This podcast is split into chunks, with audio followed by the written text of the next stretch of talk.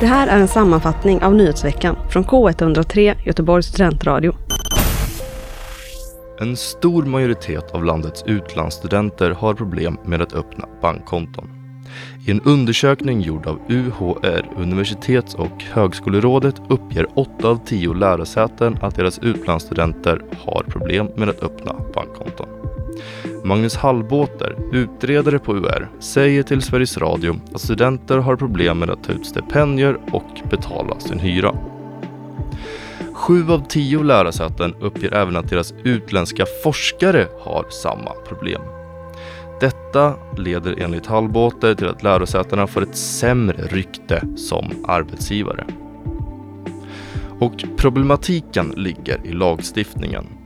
För banker nekar ansökningar av bankkonton på grund av hårda krav om kundkännedom samt för att minimera penningtvätt och terrorfinansiering. Men å andra sidan råder betaltjänstlagen som säger att alla som bor i Sverige har rätt till ett bankkonto. Pam Fredman får medalj av Handelshögskolan i Göteborg. Göteborgs universitets tidigare rektor Pam Fredman tilldelas utmärkelsen Pro Studia et Scientia för engagemang och vetenskap av Handelshögskolan i Göteborg. Motiveringen till utmärkelsen lyder som följande. För att med hög integritet, stort personligt engagemang och tydliga akademiska ideal har givit viktiga bidrag till Handelshögskolans och universitetets utveckling som en allt starkare akademi i takt med tiden.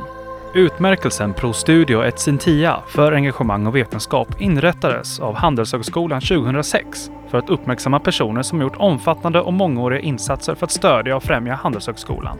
Utmärkelsen belönar vederbörande med en medalj. Politikerna i Göteborg vill lösa bostadsbristen för studenter. Göteborg är en av de städer där bristen på studentbostäder är som störst, vilket SFS årliga rapport nyligen visade. Under exploateringsnämndens senaste sammanträde röstades ett förslag från Centerpartiet, Moderaterna och Demokraterna igenom. Det är ett generellt beslut att vi ska möjliggöra och prioritera byggandet av studentbostäder snarare än en specifik plan, säger Moderaternas gruppledare Sagros Hama till tidningen Spionen. Nu i fredags den 3 november presenterade Sverigedemokraterna sitt budgetförslag för Göteborgs kommun. Detta rapporterar Göteborgs-Posten. Sverigedemokraterna vill att budgeten läggs på kommunens kärnverksamhet och att den skärs ner i övriga områden. Jörgen Folkenklo är partiets gruppledare i Göteborg. Han menar att det nuvarande problemet är att staden lägger pengar på sånt som de egentligen inte borde, såsom svenska för invandrare. Han nämner också att Göteborg ska dra ner på kostnader gällande kulturinsatser såsom Stadsteatern, som idag går en halv miljon i back om dagen. Göteborgs budget för 2024 beslutas på torsdag den 9 november. Rosbe Betaji blir årets inspiratör. Planetapriset Årets inspiratör har delats ut sedan 2013 och är ett samarbete mellan Planetakontoret och Folkuniversitetet. Priset kan vinnas av en artist eller arrangör som med musik, dans eller på något annat sätt inspirerar till mötesplatser i ett flerkulturellt samhälle. Årets vinnare är filmregissören och Göffenburgos konstnärliga ledare, Rosbef Betaji. Planeta-juryn delar ut priset på 10 000 kronor, och blommor och ett inramat diplom med motiveringen för sitt stora engagemang i att föra människor samman, för projekt som involverar och synliggör hela staden, för lyhördhet inför de ohörda rösterna och för att med delaktighet som ledstjärna locka såväl stora institutioner som enskilda skaparhjärtan till meningsfulla möten. Det är och kommer att bli ett händelserikt slut på årets Superettan. I alla fall ur ett Göteborgsperspektiv. För Gais är nu tillbaka i Allsvenskan för första gången sedan 2012. 2-0-segern mot Jönköping Södra resulterade i en säker uppflyttningsplats till Allsvenskan. Detta trots att en omgång fortfarande återstår. Men i och med detta snuvades ett annat Göteborgslag. För efter Gais vinst kan Utsikten BK som högst nå en tredjeplats i Superettan, vilket hade inneburit en kvalplats upp till Allsvenskan. Men om de ska lyckas behålla den tredje platsen avgörs i den sista omgången. Och då möter de lustigt nog Gais på bortaplan. Den 11 november klockan 15 är det dags. Göteborgsfestivalen Viva Sounds fyller på sitt festivalprogram.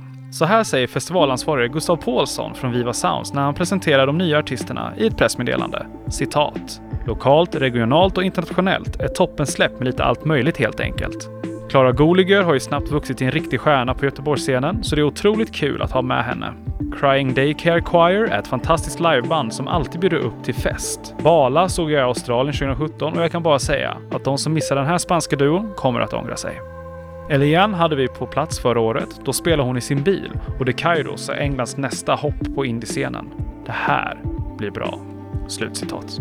Viva Sounds är en klubbfestival i Göteborg som pågår den första helgen i december. Liveframträdandena består av över 40 shower med band och artister från hela världen och pågår i 10 olika spelplatser med gångavstånd mellan varandra. Skolan har blivit en arena för rekrytering till landets kriminella gäng. Detta enligt den liberala skolministern Lotta Edholm. Samtidigt så har skolorna skurit ned på hundratals tjänster i Göteborg enligt Göteborgs-Posten. Skolverket skriver i en rapport att skolan är en viktig del i det brottsförebyggande arbetet. Speciellt viktig är personalen som arbetar för att skapa trygghet på skolan.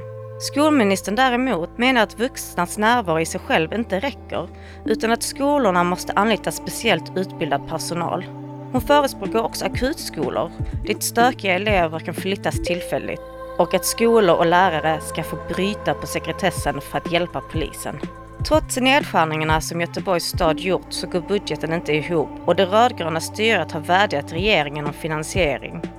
Detsamma gäller andra kommuner såsom Malmö, men Edholm menar att kommunerna måste göra egna prioriteringar och till exempel skjuta på stora byggen för att få det att gå ihop.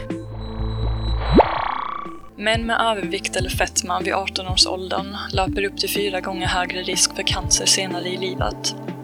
Det visar studier från Sahlgrenska akademin vid Göteborgs universitet.